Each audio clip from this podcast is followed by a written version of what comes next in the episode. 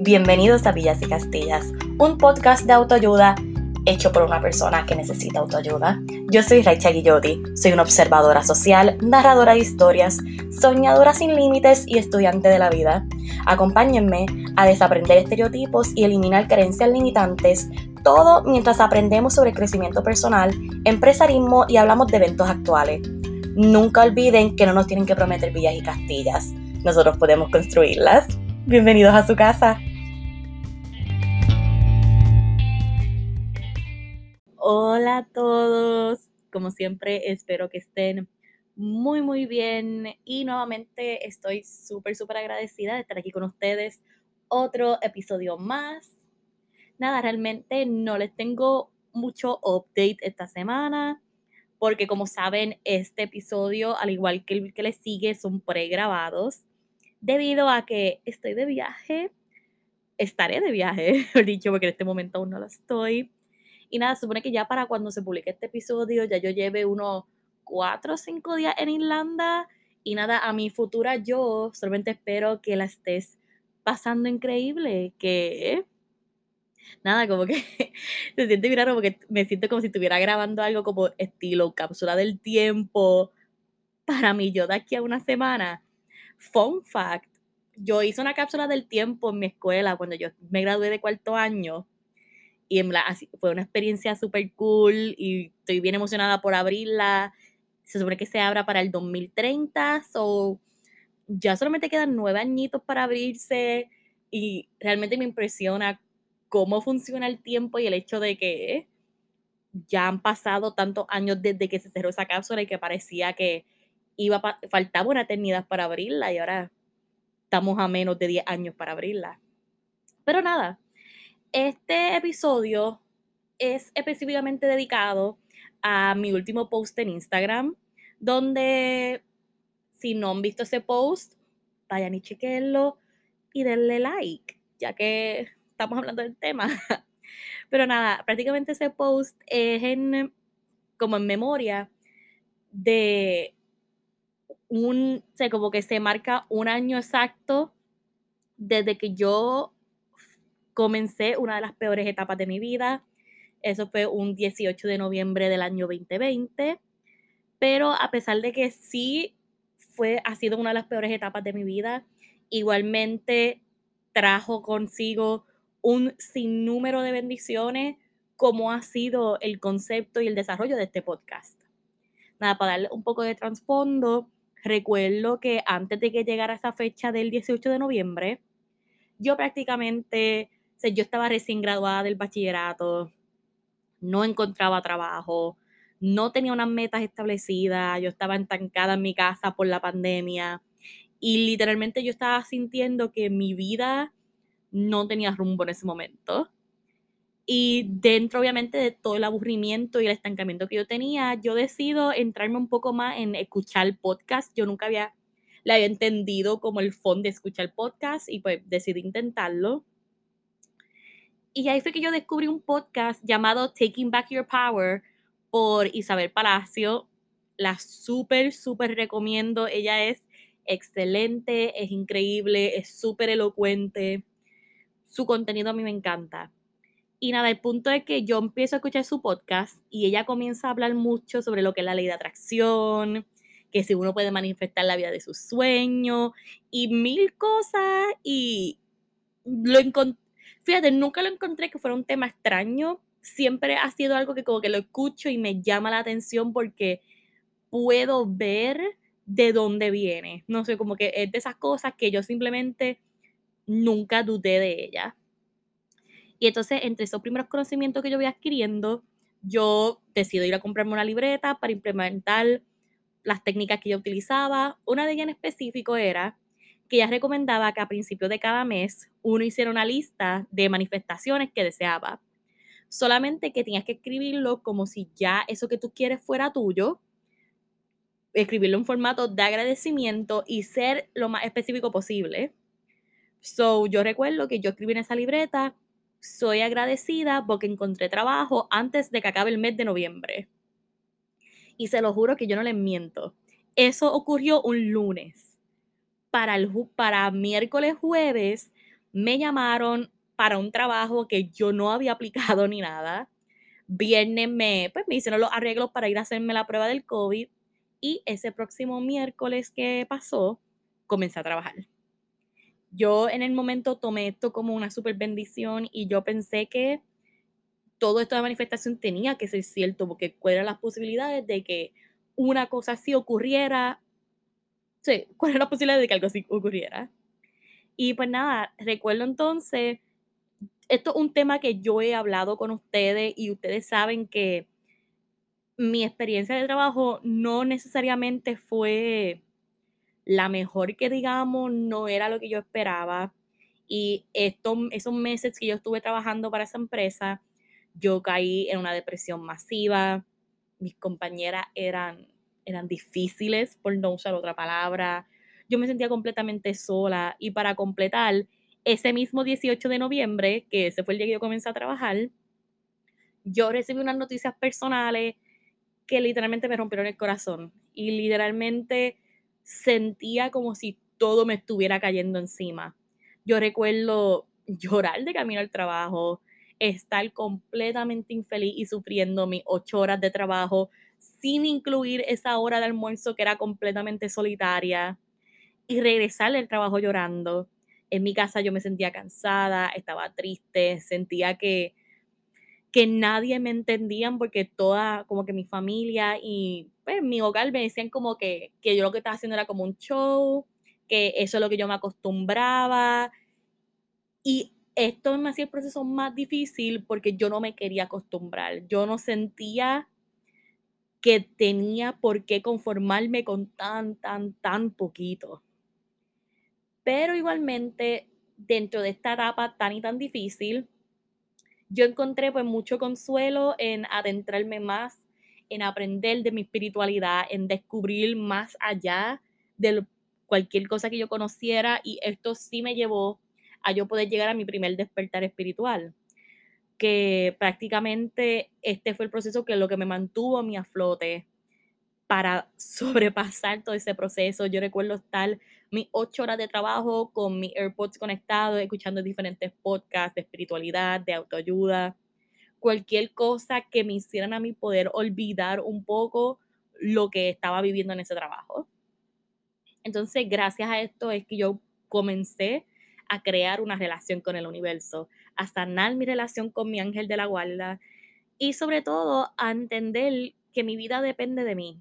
Y eso fue lo que yo hice. Yo tomé control de mi vida.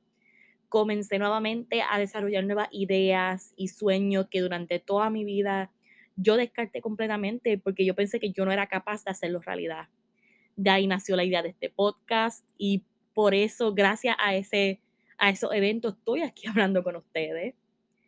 Y ahora, un año después de lo que ha sido toda esta experiencia, estoy en Irlanda disfrutando junto a un hombre que yo adoro, tengo un negocio propio que poco a poco voy trabajando y voy creciendo y me siento tan y tan feliz y tan plena y me siento tan alineada con el universo.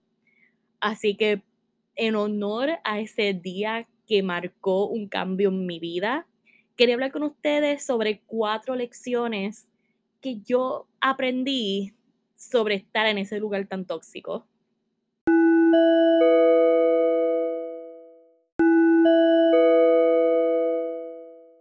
lo primero que yo aprendí fue que tú eres la única persona que tiene el poder de mejorar tu, situación. Pero tener apoyo sí que ayuda. Yo recuerdo lo perdida que yo me sentía. Me sentía sola, me sentía estancada. Sobre todo me sentía con una decepción tan grande en mí misma. Y la verdad es que no es fácil sacar tu mente de un lugar oscuro, oscuro. Porque literalmente uno como que no es capaz de ver esa luz al final del túnel. Y nos da tanto miedo tropezar una y otra vez estando en esta oscuridad, pero es inevitable. Y es como si literalmente, y es una sensación como si literalmente estuvieras perdiendo el control de tu vida. No les miento cuando les digo que fueron innumerables las veces que yo me senté en aquel escritorio de aquel trabajo y yo pensaba, esto es todo. Todos mis sueños y mis aspiraciones de pequeña me llevaron hasta aquí. Y qué decepción tan grande soy para esa versión mía que tenía 5 años y esa que tenía 15 y esa que estaba en el bachillerato. Y qué decepción tan grande para mí ahora mismo, porque esto no es algo que yo quiero, que he deseado para mí misma. Y a la misma vez como si otro lado de mí me decía, pero qué mal agradecida tú eres, podría hacer un trabajo mucho, mucho peor. Hay muchas personas que no tienen ni la oportunidad de tener un trabajo así. Y irónicamente, ninguno de estos dos argumentos realmente me ayudaron a salir de la situación donde yo estaba. Pero eso sí, con el tiempo, uno descubre que uno nunca realmente aprende a caminar en la oscuridad. Uno simplemente pierde el miedo a tropezar. Y si tenemos suerte, aprendemos a crear luz de, de la nada. Si yo me hubiera sentado a, simplemente esperar a que alguien llegara a salvarme, aún yo estuviera allí. Pero, es, pero con el tiempo también descubrí que no es tanto que habían personas tratando de salvarme, pero sí personas que trataban de darme la mano. Simplemente el problema era que no me dejaba encontrar en ese espacio tan cómodo que yo estuve en el piso. Uno puede salir de una situación tóxica completamente solo. Somos más que capaces para poder hacerlo. Y he visto tanta gente que lo ha logrado y es increíble y muestra una fortaleza tan y tan grande. Pero igualmente no hay absolutamente nada de malo con permitir que alguien nos guíe hasta llegar a la luz. Y en mi opinión personal, pienso que no hay satisfacción más grande que cuando es un punto medio, que tú mismo decidas que quieres salir y aceptar la mano de quien te quiera ayudar, ayudar de manera genuina. Porque la verdad es que hay tantas personas que le temen a pedir ayuda o peor todavía se niegan completamente. Uno los trata de ayudar y de levantarlo y ellos simplemente se sacuden y te gritan, pero porque tú me levantas, ¿qué tú crees que tú haces? Tú no ves lo cómodo que yo estoy. Y es bien frustrante. En nuestra vida siempre va a haber alguien que nos quiera ayudar, pero de nada sirven esas buenas intenciones si no los dejamos que nos ayuden. Puede, pueden estar años tratando de ayudarnos a levantarnos, pero hasta que tú no te des cuenta de lo frío que es el piso, no vas a buscar calor pero igualmente para dejarte ayudar necesitas estar claro de que necesitas ayuda. Tienes que permitirte entender que mereces la ayuda porque eres humano y no porque estás desesperado o porque eres una carga o una decepción. Eres humano. Y por naturaleza buscamos una comunidad que nos apoye para sobrevivir y vivir. Repito, tú puedes salir de esta situación completamente solo Claro que sí. Pero qué rico es no tener que cargar todo eso encima, sino dejar que alguien te ayude con esta carga tan y tan pesada. Porque cuando está oscuro, claro, un flashlight es suficiente. Pero que mucho ayuda a tener dos o tres personas iluminando el camino. Una persona que me ayudó a mí muchísimo en salir de esa situación fue mi novio Miguel él cada día me recordaba que yo no tenía razón para estar en esa situación tan difícil y él me recordaba que yo me merecía que me trataran mejor y estar en un lugar que yo fuera feliz. Y que sobre todo no había nada de malo en yo querer exigir más a la vida y a mí misma. Y él no tan solo me ofreció una mano para levantarme, sino que me dio las suficientes palabras para estar ahí en lo que yo me levantaba solita. Y me demostró que mis sueños son alcanzables y que no hay absolutamente nada malo con volver a empezar de cero o comenzar algo nuevo en ese instante. Pero sí, a pesar de que yo contaba con su apoyo y con esa paciencia tan grande que lo caracteriza, quien tenía que creer esas palabras, bueno, quien tenía que creer esas palabras y sobre todo aplicarlas era yo misma. Solamente yo pude tomar la decisión de que quería salir de esa oportunidad. Pero qué bueno fue saber que yo no tuve que caminar ese, ese camino sola. Una segunda lección bien importante que yo aprendí es que subestimarse es la manera más fácil de autosabotaje.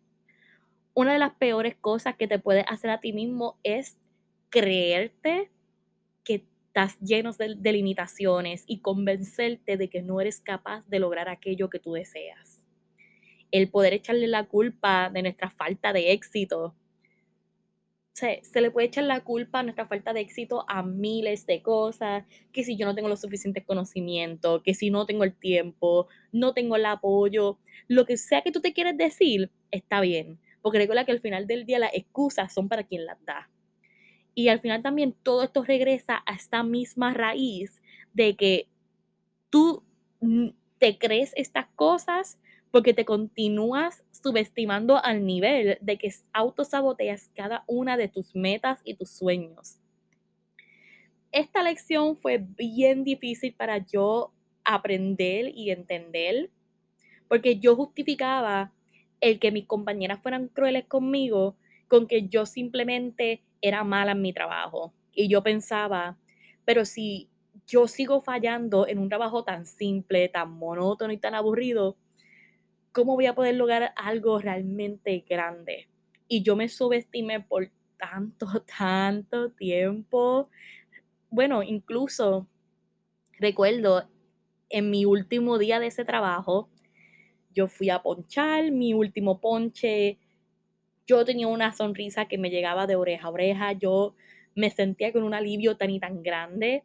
Y al recoger como que mis últimas cosas para salir, una de mis compañeras me dijo, quiero que sepas que tú has sido una de las personas que más rápido le han cogido piso a este trabajo.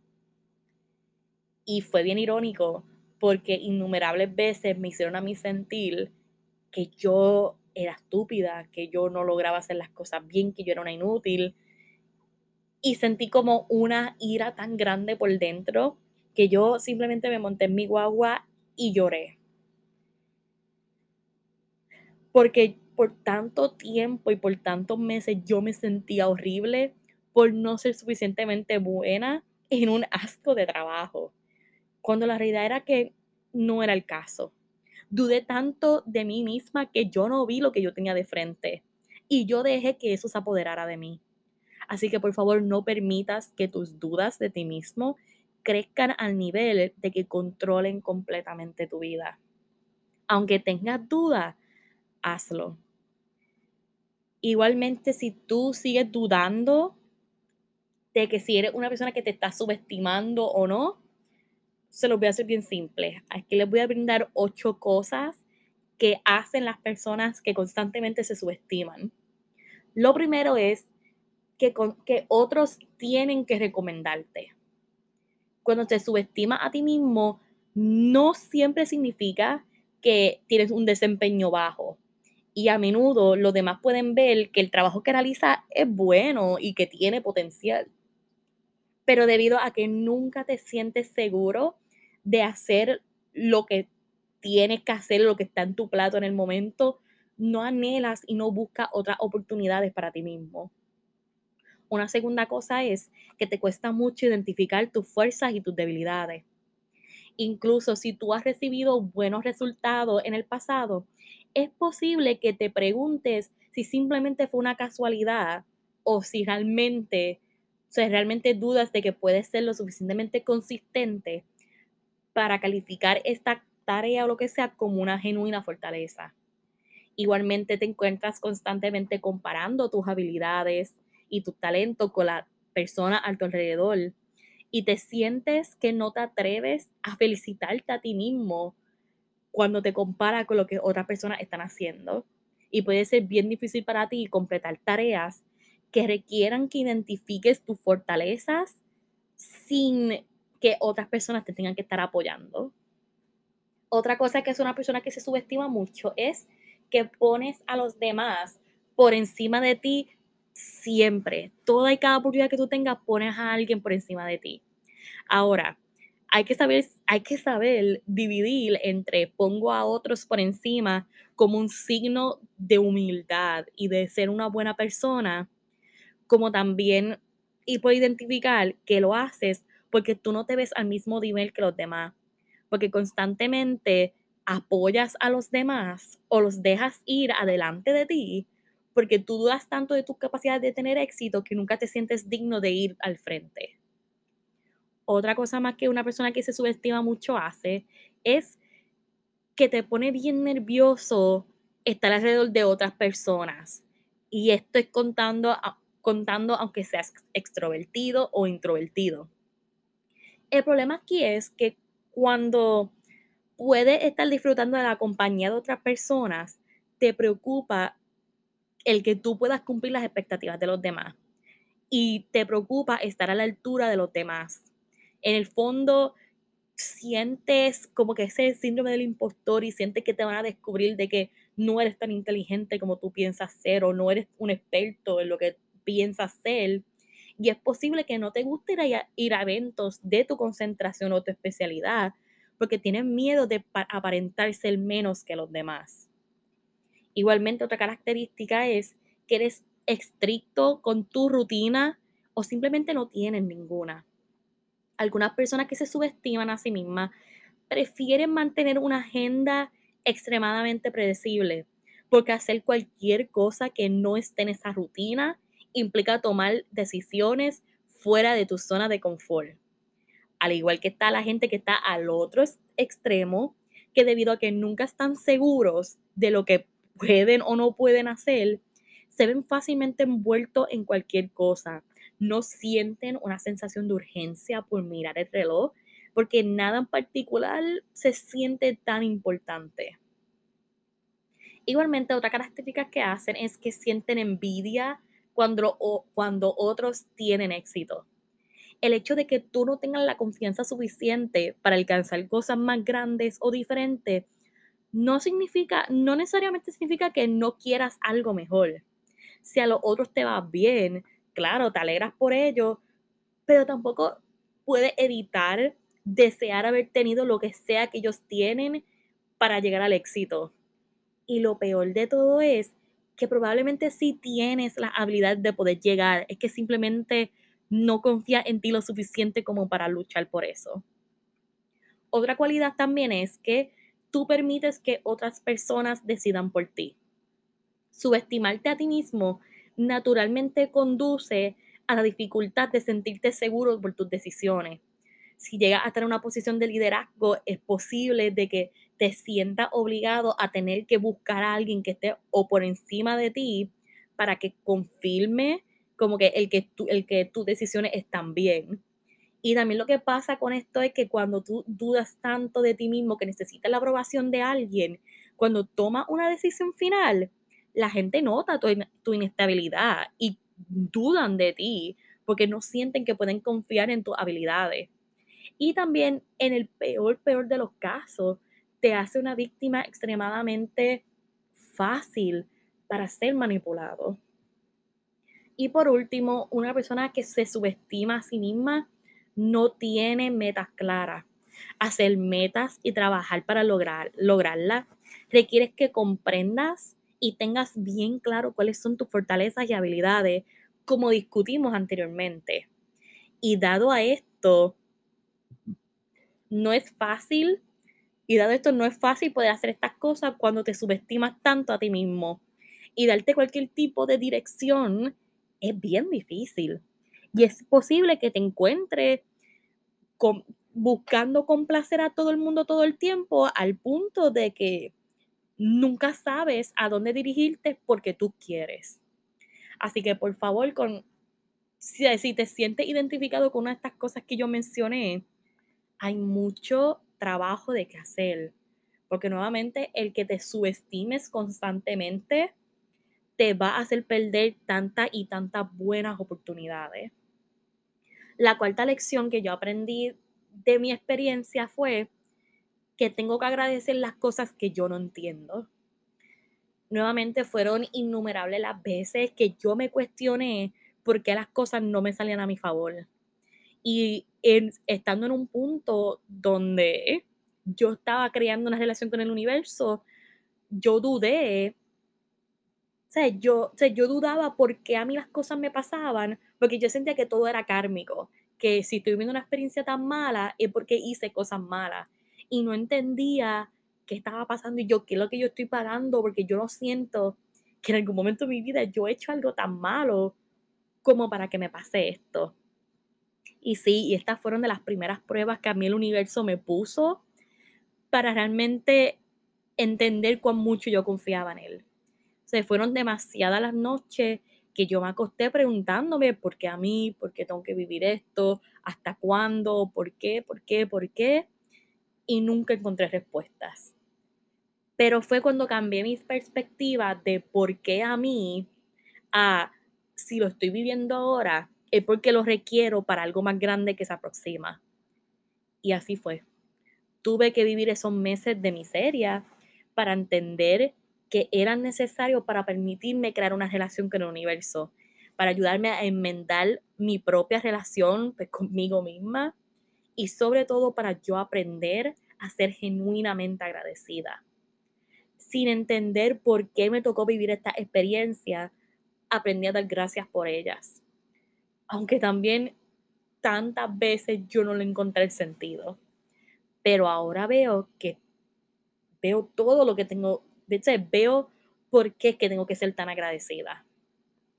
A veces el universo nos niega las cosas que queremos, no porque no lo merezcamos o porque no seamos dignos, pero porque merecemos algo mejor o simplemente hay cosas que debemos aprender antes de recibir eso que tanto anhelamos. Así que sé paciente, sé agradecido y confía que todo tiene su propósito de ser, aunque no lo veas en el momento.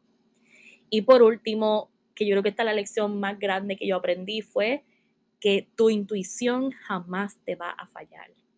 Hace mucho tiempo yo perdí ese contacto con mi propia intuición y olvidé cómo escucharla y sobre todo olvidé cómo poder confiar en ella y todo este proceso me ayudó a poder reconectar con mi intuición mediante mi ángel guardián. Como lo hice, pues simplemente comencé pidiéndole señales a mi ángel y prestando atención a los patrones que yo veía a mi alrededor.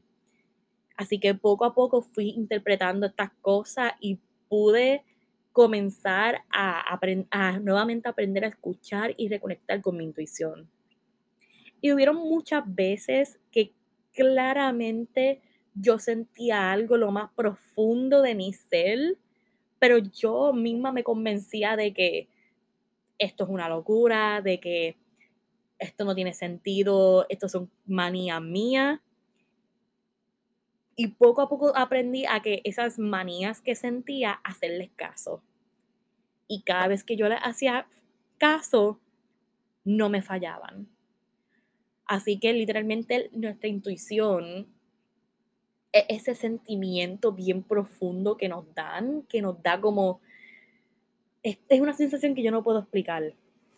Y mientras más tú aprendes a escuchar tu intuición, más fácil es poder determinar esas señales y confiar que lo que está pasando y lo que tu intuición te quiere decir es lo correcto. Porque van a haber momentos donde digamos, wow, esto me hizo perder una buena oportunidad. O wow, yo hubiera hecho esto y sabe Dios lo que hubiera pasado. Pero exactamente, sabe Dios lo que hubiera pasado. Y tu, y tu intuición nunca va a hacer nada que te haga daño.